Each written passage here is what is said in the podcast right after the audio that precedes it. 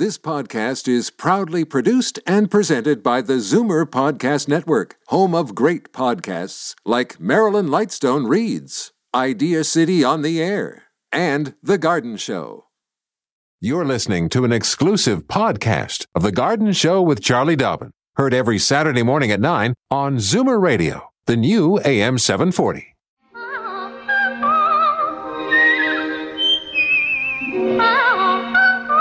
Welcome, friend, to our weekly garden party. We hope you brought along your questions because it's time to dish the dirt. On The Garden Show with Charlie Dobbin, exclusively on Zoomer Radio. Yes, welcome to The Garden Show with Charlie Dobbin, aided and abetted by yours truly. I'm Dean Holland. How are you this morning, Charlie? I am just over the moon with joy looking at the, the forecast. Yeah, yeah, it's supposed to be. It's supposed to really, really warm up, isn't it? And yesterday was pretty brisk. Exactly. Well, I mean, it's crystal blue, clear at my house right now. I shouldn't say I'm like I. I hope we don't go from winter to summer with no spring in between. Uh, it is looking very warm, but still, just the fact that things are going to dry up a little bit, and you know the the robins are going to get some worms. like all that stuff is good, yeah, for right? sure. Um, that sound effect really hit me in a way that it hasn't before. That during our opening music, that popping sound, right? Because that's what's happening everywhere right now. Those little buds are just—they're just itching to get out. And I keep going into the garden. I'm sure many, many are, and you are in your garden. They're just popping up everywhere. Absolutely. Oh yeah. Oh, the lawns are turning greener. Everything's really starting to perk up. So yeah, it's a it's a beautiful day, and it's uh, you know happy Easter, obviously to everybody. Uh, beautiful weekend for Easter. Happy Passover as well. Yes, and happy belated birthday to you, Oh, thank you. fellow Aries. Yes, I know. Last week was it uh, Wednesday? I think. Yeah, Tuesday. Yeah, Tuesday. Tuesday. Yeah. Tuesday. Well, happy belated. You. Okie dokie. Let's give out those numbers, and then I think you have an announcement. But I'll give the numbers out first. If you, uh, we'd love for you to give us a call with any gardening questions, inside questions or outside questions. uh, Four one six three six zero zero seven forty. That is the Toronto number. Or if you live outside Toronto, anywhere in the province of Ontario, it is a toll free number. Won't cost you anything. One eight six six seven forty. 4740. And so, as I say, you think you had a quick announcement, yeah? Uh, I I always have a few announcements, but I Yeah. just want to um, go back to last week. We left off the show talking about roses. Right. Uh, had a call uh, from Ethel. She her boxwood became uh, infested with a, a new invasive pest. So we're going to get more calls about boxwood, I'm sure, in the next few months. But bottom line is, she wanted to know best roses and if I had some suggestions for four roses. Well, I got a great email. Thank you from Edna Caldwell.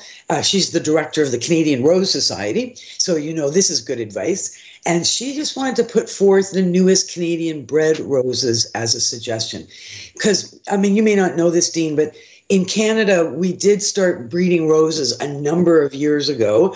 Uh, very, very hardy roses, roses that are easy to grow, withstand Canadian climate, summers and winters. Um, they tend to be a simpler rose in the sense that they're they have five petals instead of 500 petals. So they're not fluffy roses, but they're perfect roses for the pollinators. This is what you want. You want the, the original flat flowers for insects to be able to get in and get that, that nectar and move that pollen around. So, bottom line is um, Canadian bred roses, the first ones were the Explorer series. Since then, there's been the Artist series and a number of other series. The newest is the 49th Parallel series, and they come out of Vineland uh, Research Station down Vineland. Um, they, the names are um, Aurora Borealis, Chinook Sunrise, um, Shield, and the newest one is called Yukon Sun. So that's four super hardy Canadian bred roses. Uh, the artist series, um, Edna says one of her favorites is Oscar Peterson or Campfire. Campfire is beautiful. It, it's just like a fire. It's all yellows and oranges. It's multicolored, and uh, so thank you for that, Edna. I'd also mention because you may sometimes have a little trouble finding these roses. Um, that's an issue. They're not always easy to find, uh, but you will find knockout roses. Knockout, K N O C K, knockout number one selling rose anywhere since it was invented. Now it's an American invention, but again, they're hardy, they're growing on their own roots, no fiddling around with winterizing and protecting. Uh, and they come in multicolors and they also come with double flowers. So the knockouts have always been a, a real favorite of mine as well. Fabulous. Okay, we have to go to our first break. We have callers on the line already. We will be right back with much more on The Garden Show.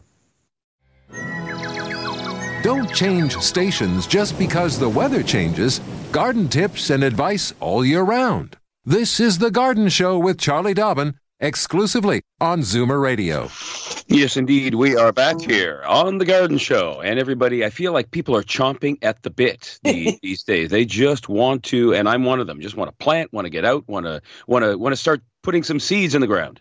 Not yet. Slow down. Let's just talk for, for, for a few weeks, Phil. okay, you got it. I will hold my horses, as it were. Okay, let's go to our first caller. We have uh, Bob calling from Scarborough. Welcome to the Garden Show, Bob. Good morning. It's a great day to be upright and keep moving, right? Because I'm so old, I'm afraid to Indeed. stop. Somebody will throw dirt on me. anyway, it is what it is.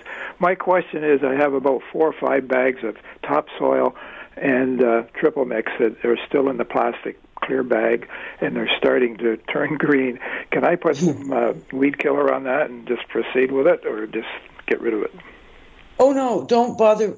The green is probably just algae growing inside the bag because of moisture. Yeah. So I open up the bags. If you want to just open them and dry them out, you'll find all that green will disappear. Or take advantage of this coming week. Spread that soil, topsoil, triple mix on the surface of whatever gardens uh, you were wanting to top dress or lawn, whatever the case may be, and you will find that it will be fine once it dries out a bit. It's just it's just algae.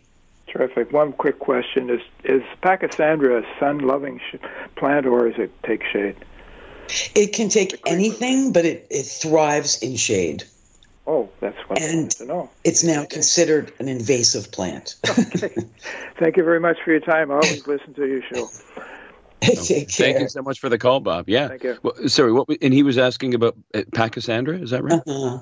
I don't know. Pachys- Oh, you know it. It's um Yeah. glossy green oval leaves. It's a ground cover. Okay. Oh, sorry, Pachysandra. I sorry, I was flashing onto periwinkle. Bob, I hope you're still there. Pachysandra is not invasive, and it does thrive in shade.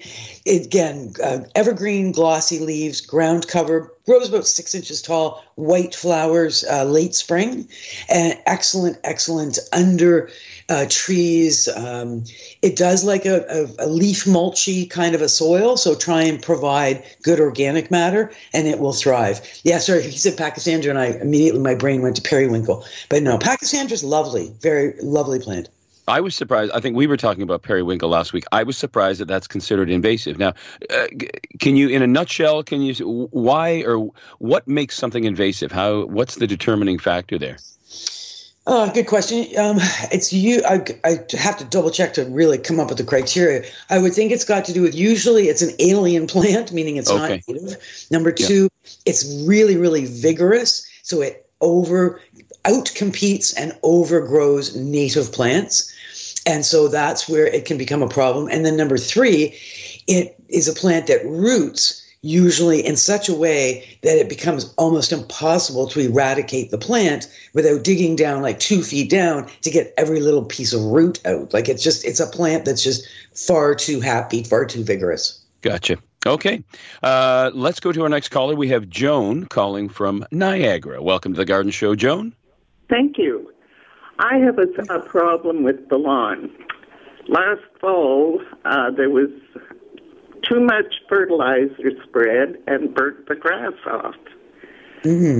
We uh, soaked it well, hoping to uh, get rid of a lot of the uh, the fertilizer. But now, spring is here, and in that spot, I've got nothing but moss.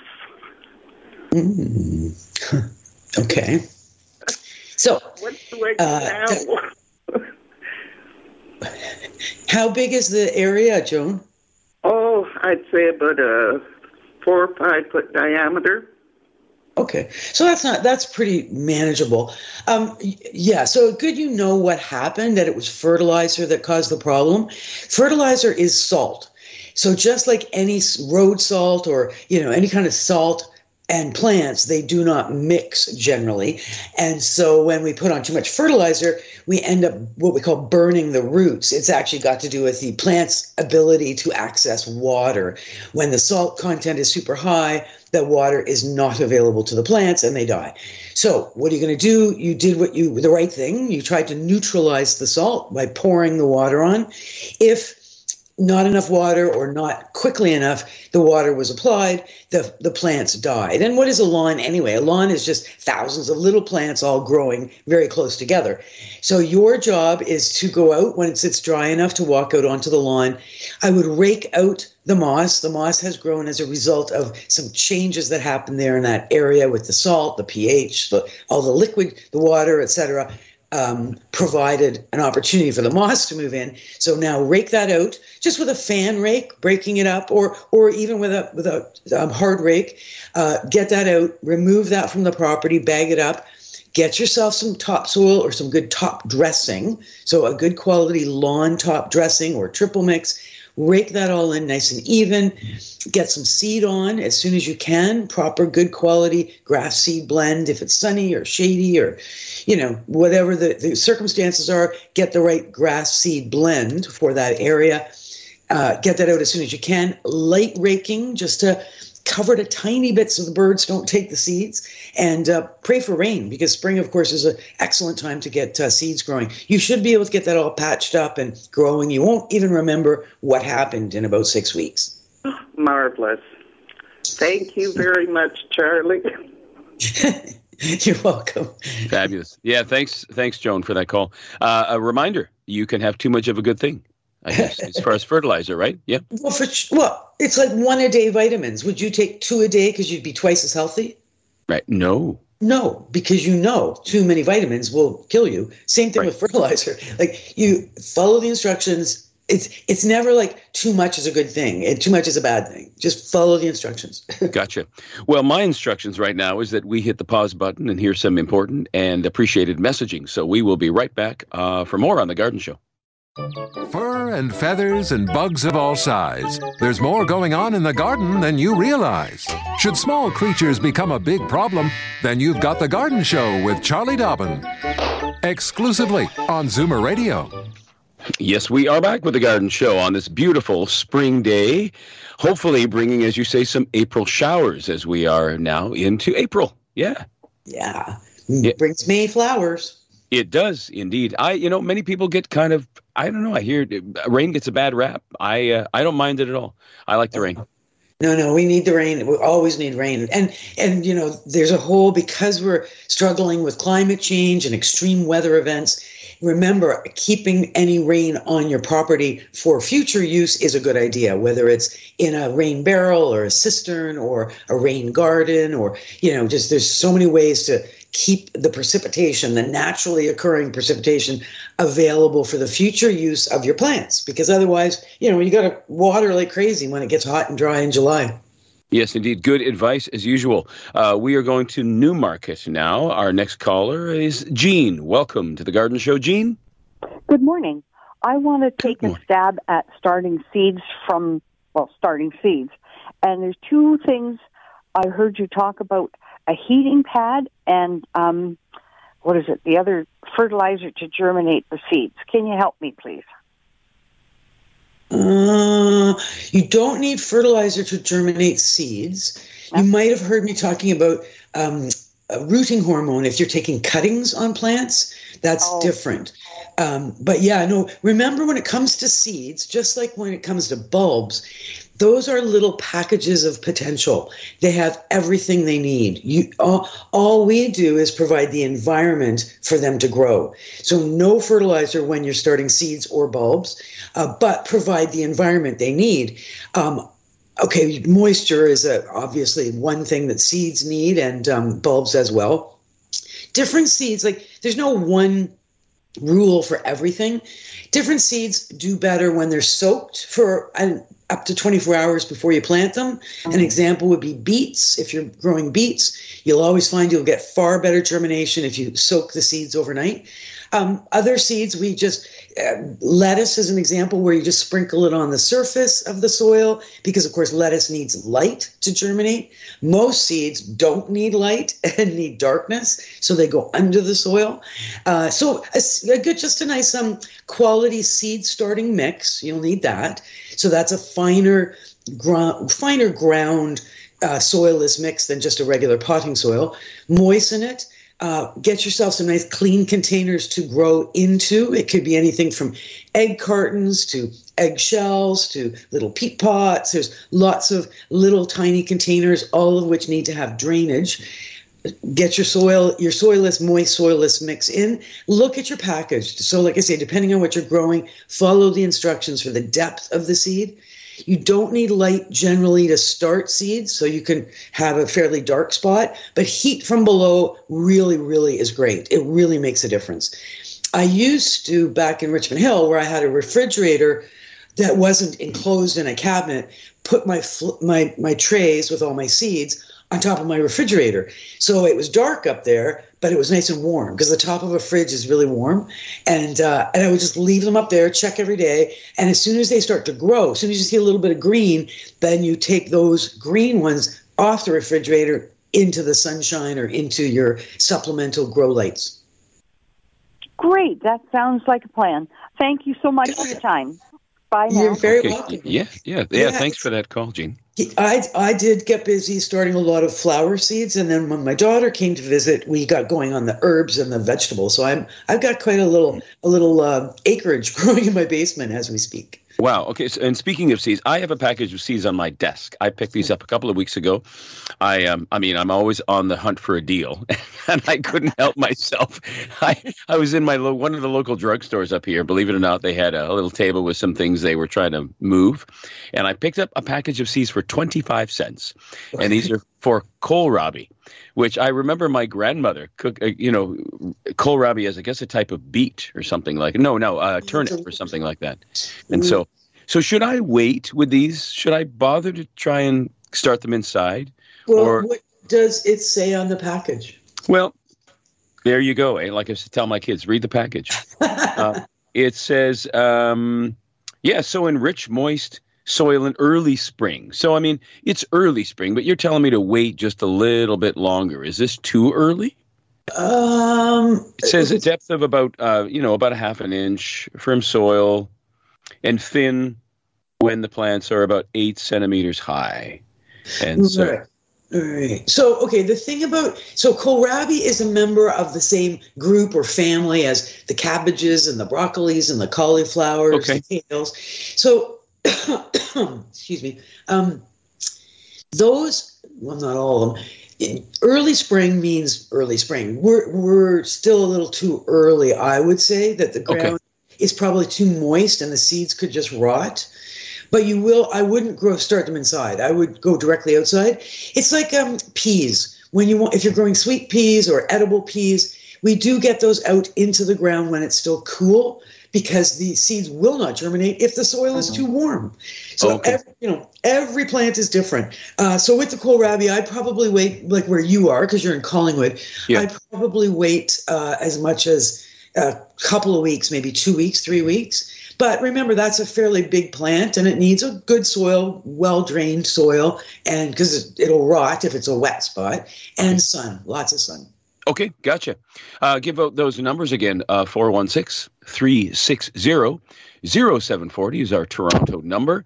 Or if you uh, if you live outside Toronto, anywhere else in the province of Ontario, it is toll free 1 740 4740. And my goodness, I was so excited at the top of the show. I realized I forgot to say a couple of things. First of all, we want you to let Carlos know if you're a first time caller, because I will give you these your garden wings and uh, yeah, please call off and call early, and one question per call, please. And we do have room on the lines, uh, so please give us a call, give us a shout. We'd love to to handle your questions. Certainly, Charlie will handle your questions. um, uh, we're going now to Toronto. We have uh, Debbie on the line, and welcome to the Garden Show, Debbie. Yes, uh, good morning, uh, Charlie and Dean, and happy Easter. Passover to you both. Um, yes, thank you. My question is about string of pearls. Um, Mine is very sickly looking, and I'm trying. So, Charlie, can you give me some advice, please? They're in a Is this south a window. you've had for a long time? Couple months. Oh, just a couple months. Okay, so it's was it, it was a new plant like somebody gave you from a grocery store, or is it something you Marketplace. did you buy or? Marketplace. I've got two or three little pearls, and they're all about the same. They're not doing very well, and and they're in a south window. Okay, good. Um, all right. So, a couple of things. String of pearls is a good example of a succulent. So, succulents and cacti have something in common, and that is their ability to store water inside the plant for long periods. Uh, a jade plant would be another example of a succulent. You you know a plant is a succulent when it has thick, fleshy stems and leaves. So string of pearls is a is a trailing plant, and the leaves are like little round balls, which is why they call it string of pearls. Um, it is a sweet plant. Uh, sometimes people it, be, okay. So a couple of things. You south window's perfect. You want lots and lots of sun. Drainage, well drained soil, preferably maybe even a terracotta pot instead of a plastic pot, because that helps with the um, moisture uh, absor- uh, evaporation from the surface of the soil plus the side of the pot when it's a terracotta pot. Uh, water very rarely. So, like like with a jade, we always say you think it's time to water your jade plant. You feel the soil; it feels really dry. You say to yourself, "Oh, I should water this plant." But you don't. You wait another week.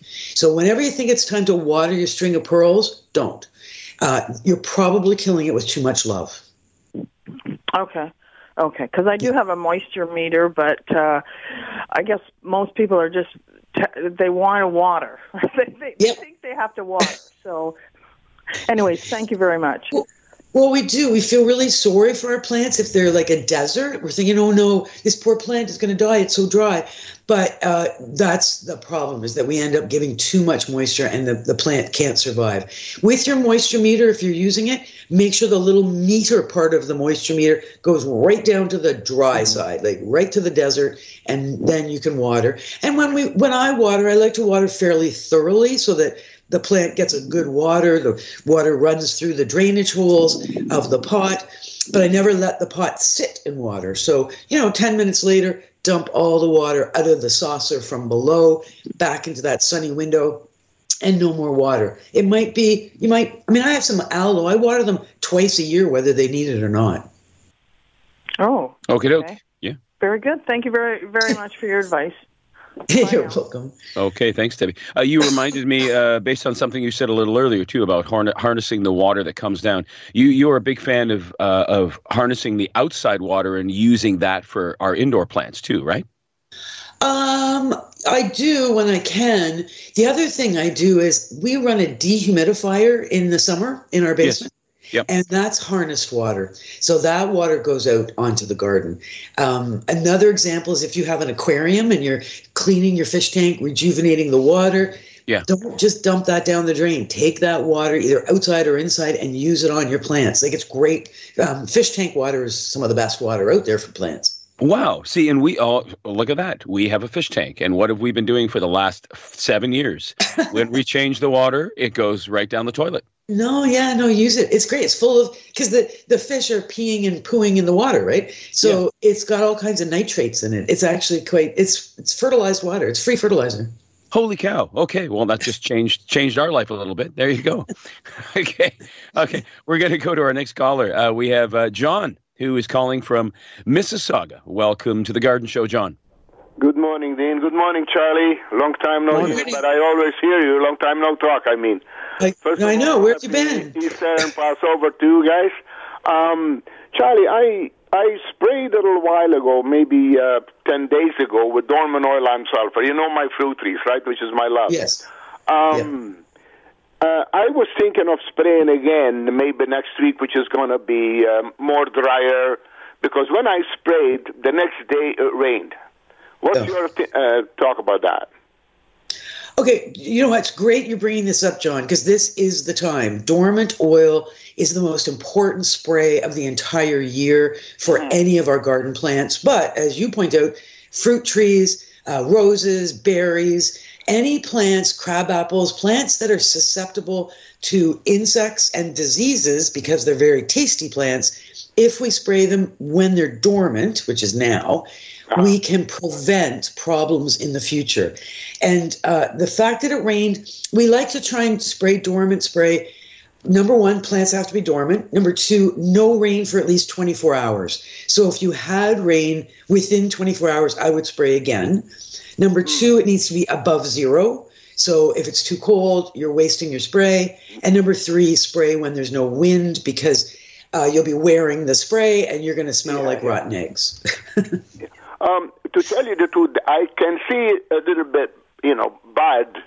Uh, is that okay?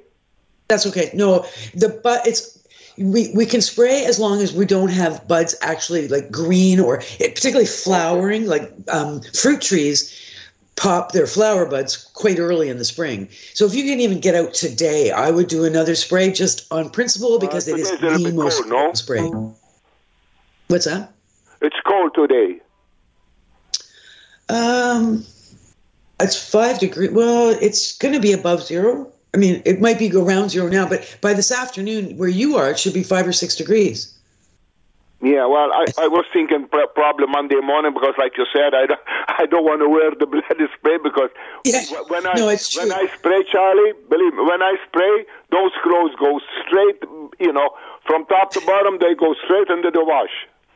You know, yeah, I bet. But, oh, yeah. Um, well, that, the thing with a dormant tree or shrub is that there's no leaves to catch the spray, so okay. there's always overspray. So you got to be yeah. careful. Don't don't try not to spray like on your house or your fences because no, no, no, it is oil. It's a light horticultural oil, a mineral oil, and it will stain your clothes and your fences, uh, but it won't damage plants. Uh, but it will prevent insect and disease problems. Yeah. Okay. Thank you very okay. much. You're very welcome. And Thanks, just as a quick aside, um, I did receive Rosemary Dobson sent a note saying, "How come it's so hard to find dormant spray this spring?" And I, I thought, wow, I didn't know there was a shortage of dormant spray. But when I looked, there does seem to be a bit of an issue in places like Canadian Tire do not appear to have it, and yet I see Home Hardware's got it. Uh, Rona's got it. Obviously, um, the Urban Nature Store. There are there are stores that have dormant spray kits. It's a box with two bottles. One bottle is lime sulfur. The other bottle is horticultural oil, and you mix those two liquids together with water, following the instructions, and spray when the conditions are right. And it's uh, it will annihilate insect eggs that are on your trees that are overwintering, and it will also annihilate fungal spores that have been, again, overwintering on your trees. And maybe not an activity to do just before you're going out for a first date, because you will smell like rotten eggs and you might not get the second date.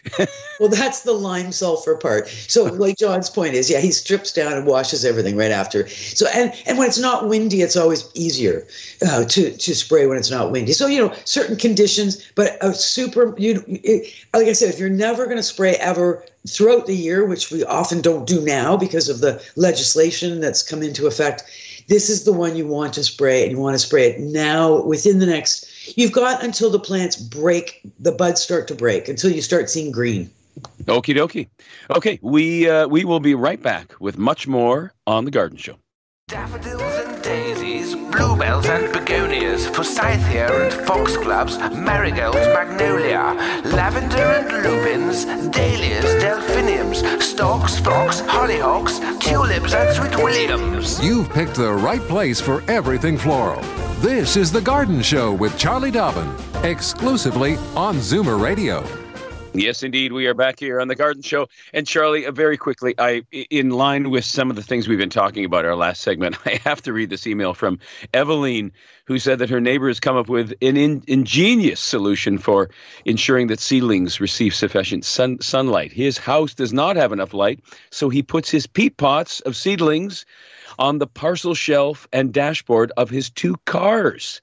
and they are south facing and hence receive plenty of sunlight.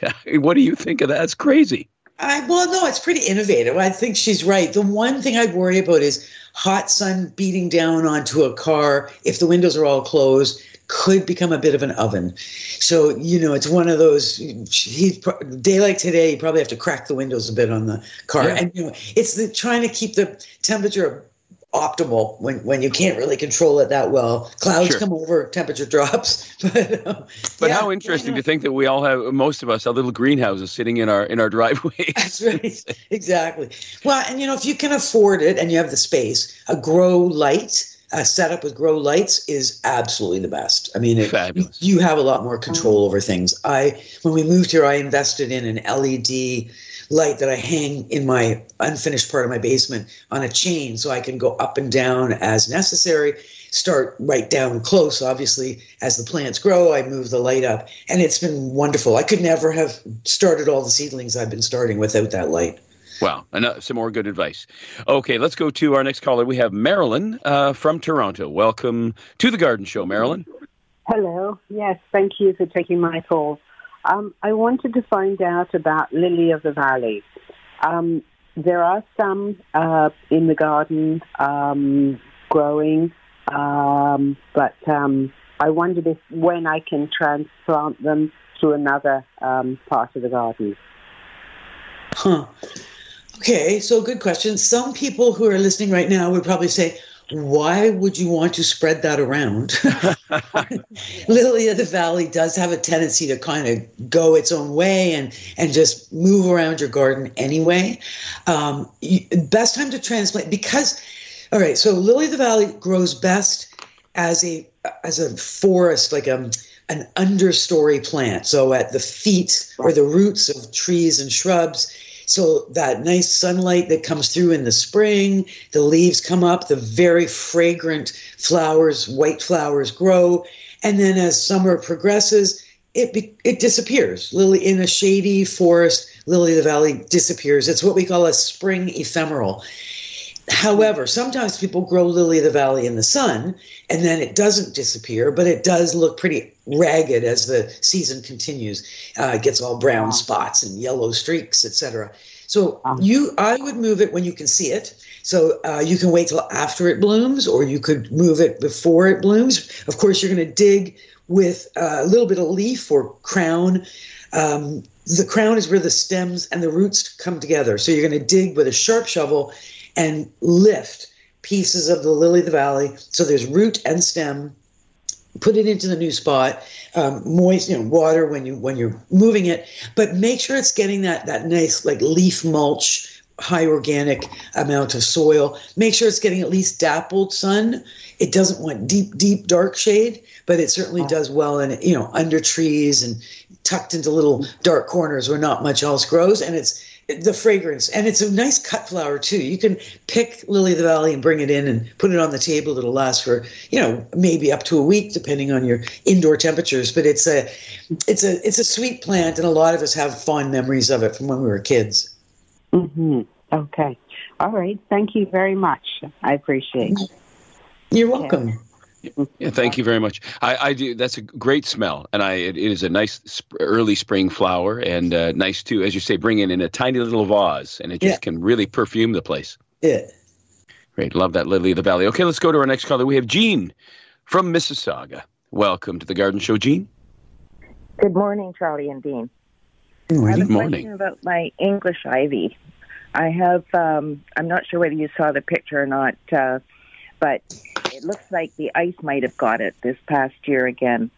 How do you keep it full? It's it's um, very full at the top. It grows like crazy in the season, like two foot tentacles, and I have to prune it probably three times a year from the top. right. So, um, yeah, thank you, uh, Jean. I did get your email, and I did respond actually. Yeah, last yesterday afternoon or evening. Um, my question is I, I, have been sent a photograph, a brick wall, uh, English ivy is growing up the south face of that brick wall. I assume that the ivy is planted at the base of the wall and then the ivy is going up, right? Yes, and it's been there for like 25, 30 years. Right. So big old chunky roots down at the bottom there and lots of new growth up at the top, but pretty ragged in between. That south facing wall is uh, encourage. Well, you're getting sun and wind exposure on an evergreen in the winter. So of course, what's happening is is those evergreen leaves are dehydrating or desiccating in the sun and the wind, and they're turning brown. So your lower leaves are turning brown and looking quite, you know, scattered and not very pretty. And of course, the top, like you said, you've got lots of growth. You, what I would do if I had that ivy and I wanted it on that wall, I would get out my pruner sometime in the next, even this week. I'd cut the whole uh, it looks like three or four plants growing in a row. I'd cut them all down to about half their current height. And I would use my little fingers and I'd comb out all the dead stuff. I would um, add, amend that soil, get some uh, organic material into that soil just to add a, a little better water retention for it to weather the winter and then uh, it will start to grow. You don't want to have to. There's nothing worse than a plant that needs to be pruned like four or five times or three or four times a year. Like we have more important things to do than than get out there and you know prune ivy because it's growing in the wrong direction. So do a real radical prune this spring. But when you're doing that radical prune, make sure, like I said, you're supplementing the soil. And then next, you get lots of new growth. It's going to look great this summer. Next fall, you're going to water like crazy before the ground freezes, so there's lots of moisture in the in the soil, and even potentially do a, a burlap blanket just across the face of that ivy if you can. Uh, you know, you'd have to use fishing line or something to hold the burlap in place. But either way, keeping the sun and the wind off that plant, it will come through the winter in better condition, I think. So the bottom half of it there is pretty empty because last year I pruned, picked myself all the leaves off that didn't survive. So if I'm going to prune it down, all the roots are still on the brick walls. Like they just just stay there unless you pull them all off. You're going to pull them off. They're not roots; they're little suckers. So no, you're going to you're going to cut that whole thing down. You're going to pull everything off the wall, and where that's naked towards the bottom, new growth is going to come because of your pruning. I see new growth all through the year too, so I just didn't know what to do, whether I had to do well, something else to it. But a fine prune, right. okay. well, the thing is, Jean, and this is true with clematis as well. We and and climbing roses, same thing. We get lots of new growth on the tips of the plants through the growing season, but that does not look after the lower part of the plant. So we end up with the naked ankles or legs on the plant. Meanwhile, up at the top of the plant, we've got all kinds of fresh new stuff. For a good looking plant, you want fresh right from the ground all the way up. And the way to do that is to prune. Okay. Okay. Thank you very much. Good, good luck with that. Thanks for yeah. thanks for calling. Okay, Charlie, I, uh, we have to take our uh, our last break. We do have some callers on the line. We will be right back with much more on the Garden Show. Don't change stations just because the weather changes. Garden tips and advice all year round. This is the Garden Show with Charlie Dobbin, exclusively on Zoomer Radio. My goodness, how an hour can fly by when you are having fun. And we always do here on the Garden Show. Love all the callers, love all the questions. And uh, we're going to our next caller right now. We have Cheryl from Toronto. Welcome to the Garden Show, Cheryl. Good morning. Good morning. Hello. Morning. Hi. Um, yeah, speaking about roses, I wanted to dormant spray them today. And I'm wondering, mm-hmm. is it too early to cut them back? Uh, where you're in Toronto. Um, Hard to say for sure. I would be inclined to, if you want to spray them today, spray them today, and then wait. Yeah, I mean, you probably, given the weather that I know Toronto's going to have, you're going to have like 20 degrees for about three days straight. So they're going to start growing, and it's hard to prune them once they start to grow. They're so, budding. yeah, spray, wait till it dries, and then prune and prune hard. If you're going to prune, make it make it a good job. Nice sharp pruners, angled cuts and fertilize. Always, always fertilize your roses in the spring when you're pruning. Okay, and hen manure is good for them? Sure, perfect. Okay, one quick question. When I prune them, I mean, can I prune them and then spray them with the dormant spray? Yeah, that's what I would do because it's less spray. That's what I was thinking. All right, thanks very much. You're welcome. Okay. Yeah, Bye-bye. thanks, Cheryl. So a little bit of hen poo and a little bit of uh, aquarium water. Just throw it all on there. exactly. All good. Oh, good. Okay. Um, we Mississauga has been very, very well represented this week on the show. I got to tell you, we have another call from Mississauga, and it's another John from Mississauga. Welcome to the Garden Show, John. Uh, thank you. Uh, good morning, Charlie. Good morning, Dean. Uh, happy Easter. Thank you. Happy Easter to you too. I have a um, a bed of daylilies and joyceum that are just starting to come up, but the beds really need to be thinned out. And I didn't know is now the proper time to do it, or do I wait till the fall? I would do it now because now you can really see what's going on. Okay. You know, you cut. You're going to cut all your sedum back, and of course clean up your daylilies, and it's going to be very obvious where these plants are. And there's that's two examples of plants that can really be happy and take over. So you'll likely see that the in the middle you've got dead stuff but all the live is in a ring around the original plant. So you've got like donuts of of new growth coming, but the center is just corky, barky, dead dead material. So it's a bit of a job, but with a um, a digging fork, if you can get in or or a sharp shovel, get in and you're gonna have to lift each of those plants, then chop out the the, the live. You know, with a butcher's knife, I would usually just slice the live stuff, toss out all the dead stuff, compost it and then of course what you're keeping is going to get replanted but it's nice and it's manageable because there's no leaves on it yet but it's clearly you can see what's alive at this point i think okay so you, you thin the plant out as opposed to moving moving plants somewhere else or taking some out well, well, you'll do both, but by lifting the whole plant, you any one plant can probably be made into four or five plants, right? Oh, okay. So just uh, you might want to give some to your neighbors, join your local hort society, and put it into a plant sale, replant if you want to keep that bed but this rejuvenation will be great because you by taking out all that crowded dead stuff in the middle where nothing really grew and everything was kind of thin and scraggly suddenly you're going to have beautiful green lush growth this this season okay that's great thank you Okay, good luck. Right. Perfect, perfect job for anybody who's got overgrown perennials, particularly uh, the daylilies and sedum. Good examples. Okay, thanks for the call there, John. Good luck. Uh, so, what's up in your garden this week, Charlie? What do you What do you got on the agenda?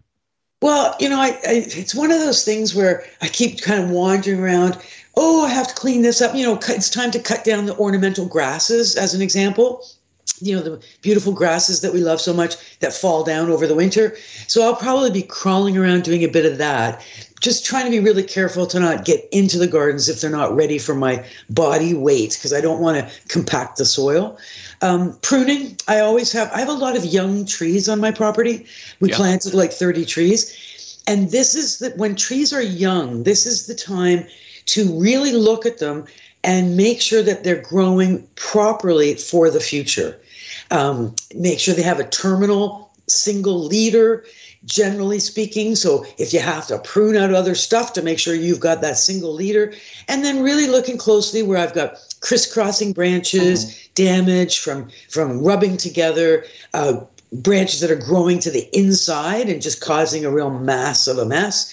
So, and it's nice now because there's no leaves on the deciduous trees. You can really see what you're doing, and so that's prob that's my biggest thing. I really need to do is get in there and get out my pruners, sharpen them up, and uh, get to work there. Important to have sharp pruners, yes.